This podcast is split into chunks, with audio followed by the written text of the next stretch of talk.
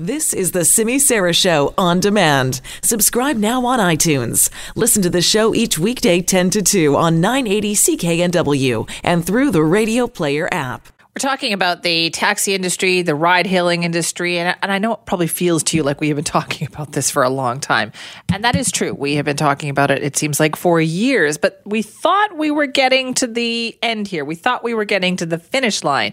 Processes being put in place to bring ride hailing companies like Lyft and, yes, even Uber after a delay in, in making their answer coming to BC and now more turmoil. We heard that the Taxi Association, the Vancouver Taxi Association, uh, today saying they're going to go the route of a judicial review in trying to stop the government's uh, process from happening.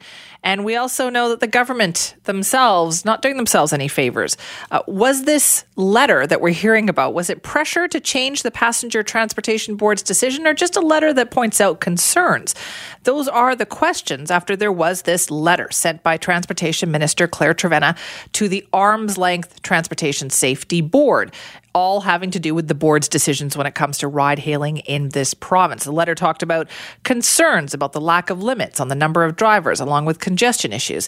Let's find out what the intention was here. Joining us now, Transportation Minister Claire Trevena. Thank you very much for being here. It's a pleasure, Simi. Why did you send this letter? Well, the Passenger Transportation Board had said it was going to reassess its supply decisions once it had data, and the letter essentially just expresses support for that. But it also relays some concerns to the Passenger Transportation Board, brought to me by mayors, by other stakeholders, and by constituents. So it really is showing support for the independence of the Passenger Transportation Board, um, and as I say, relaying some concerns I've heard about congestion and um, about about supply and the impact that that might have on the taxi industry. But do you do you still stand by the decision to send the letter in light of concerns and critiques now that that was not appropriate for the minister to do that to a board that is supposed to be arm's length? The board is arm's length, and I respect the independence of the board. I think that, um, as I say, reading the letter, you can see very clearly it's it's supportive of the board and supportive of the work.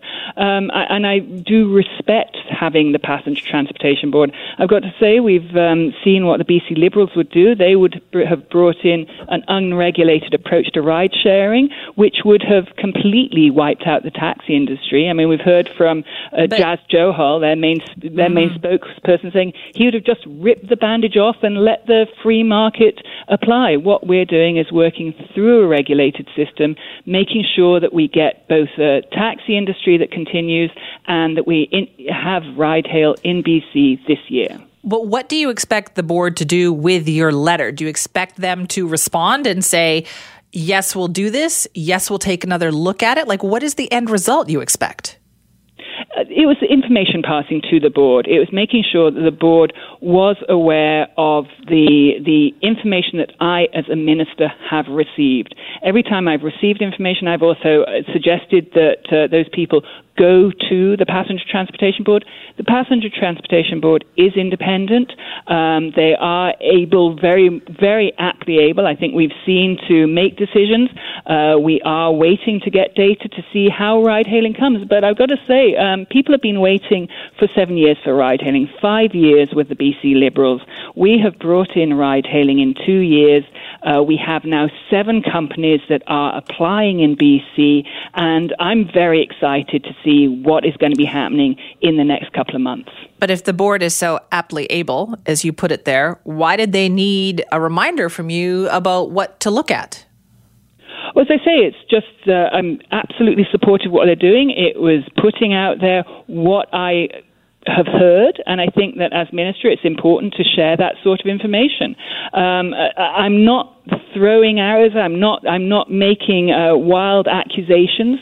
Um, I'm not working as the, as the BC Liberals and their chief spokesman Jas Johal is, uh, uh, just going straight mm. for the jugular and calling the taxi industry a cartel.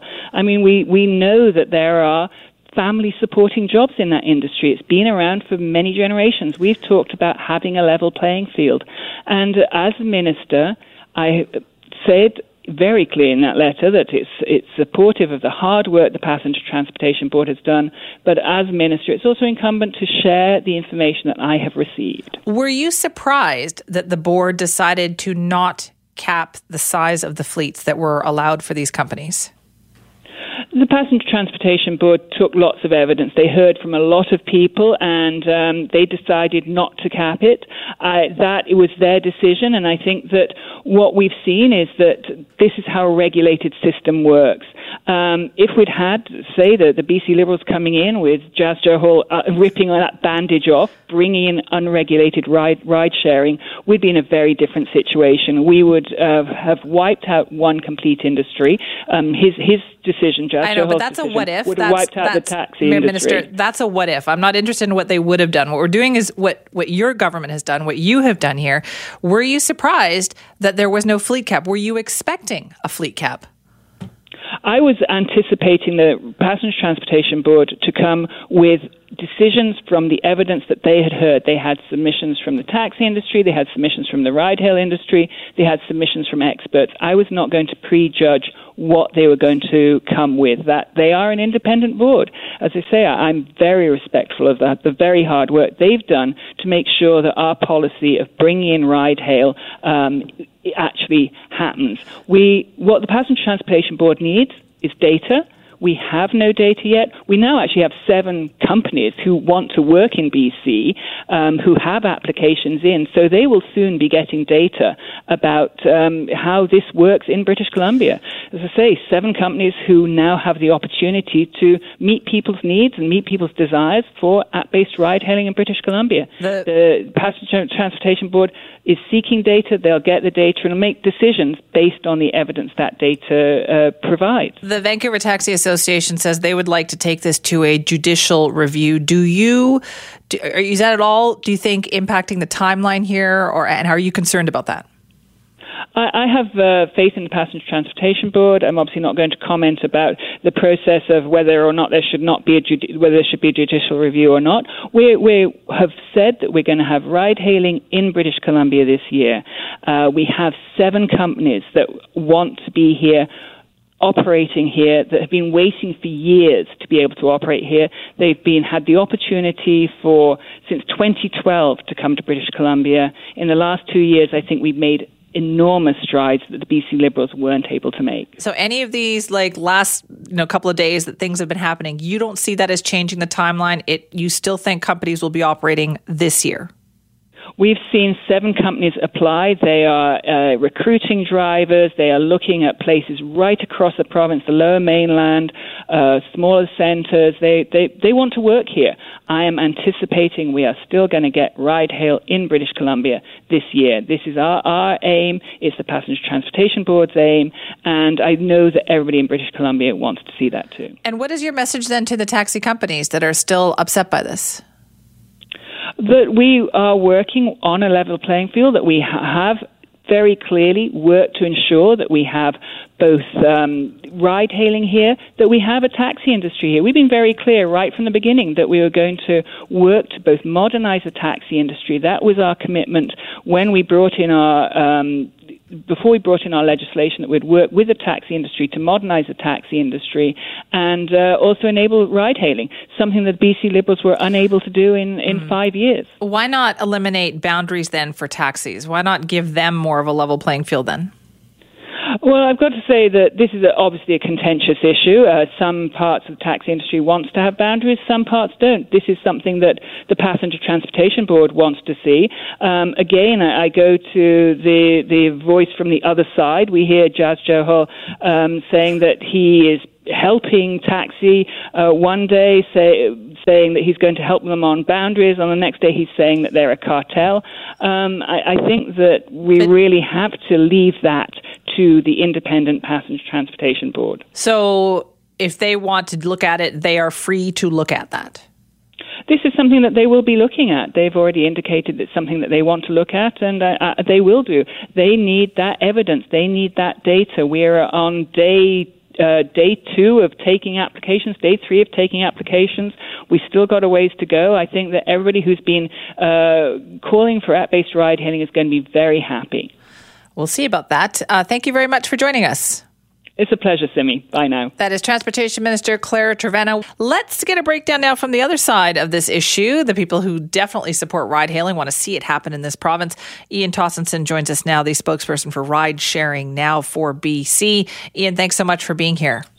Absolutely, Simi. How you doing? Good, thank you. What do you make of the last couple of days with these letters hmm. going around and now judicial review being threatened? Like, what do you make of all this? I think this is pretty typical of any market where Lyft and Uber uh, wanted to operate. I think the taxi industry has this kind of reaction.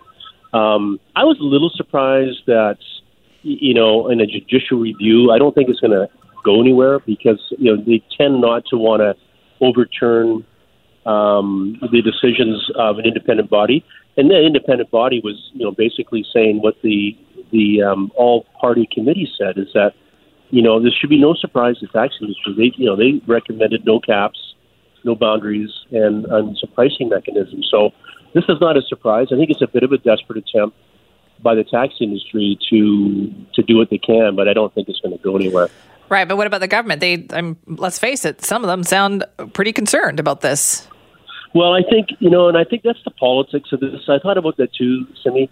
Is that I think the government needs to be saying that they're supporting the industry. I mean, no one. I, I keep saying this. No one wants to see the taxi industry you know, um, go away. Right. Certainly want to see the tax industry get more competitive and stop maybe whining like they do. And I think the government needs to be saying, you know what, um, we're concerned about some of these things, or we're concerned about the impacts. But I think they do know they can't do much about it. I, I don't know what the minister said. I, I missed that segment, but I know that the, I think the the uh, the fact that there's an independent passenger transportation board that did say, in time we'll get some data and we'll take a look at this and see what we what adjustments we made. I think that's fair.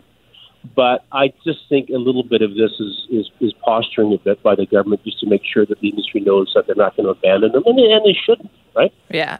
Right. Okay. But like as people have pointed out today, the lots of industries get disrupted, you don't see the kind of defense of those industries the way we're seeing of the taxi industry.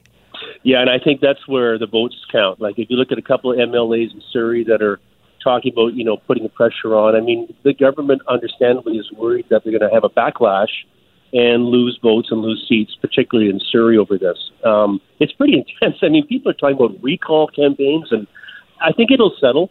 Uh, the premier just has to. I think he has to to, um, to stay the course. Mm-hmm. I don't think anything's going to happen from this. I think the taxi industry just needs to not put us on hold for 20 minutes and not show up, you know, 20 minutes yeah. or half an hour late, and get competitive. And and this is all a sideshow. I don't think it's going to change much, um, Simi. I really hope it doesn't change much. Yeah, it didn't sound like it would, but we'll see about that. Now, last time I talked to you, Ian, you were going to be having meetings with the city of Vancouver to find kind of pick up and drop off yeah. locations. How did that go? Where are we at? Like, is this whole process still moving forward? Yes, it is. Um, they're and they're, they're quite interesting because they're just sort of uh, you know, they heard the announcement. Now they're trying to figure out the whole issue about let's not make sure we have congestion. So one of the big areas, obviously, is the cruise ships. So they're going to look at you know a couple of staging areas, which probably is around cruise ships. It's probably around Granville Street, and they do this in other cities where they would actually have a, a Lyft uh, station and an Uber station, so people know where to go as opposed to cars just sort of you know being a little bit too congested, right. if you will. Um, they, they had some crazy ideas about well, we're going to you know, add a fee here and a fee there, and we just said don't don't do those kind of things. Like let the system get going here, and then let's all work together. I'm talking to Lyft. I'm just having lunch with the new general manager of Lyft. They want to be problem solvers for the sake of the community. They're not trying to work anti anything. So we said to the city, let's just work together collaboratively and just stop talking about fees and all these kinds of things because we don't know what the future looks like yet. Right, so, but are you confident? You're confident at this point, Ian, that despite all of this other noise going on right now, that this is happening. I'm sticking to my November dates. Absolutely, hundred percent. I guess we'll be talking to you in November then. Uh, Ian, thank you very much for your time on that. Uh, thanks, Simi. Okay. okay. That's Ian Tostenson, spokesperson for Ride Sharing Now for BC. He's also the president and CEO of the BC Restaurant and Food Services Association.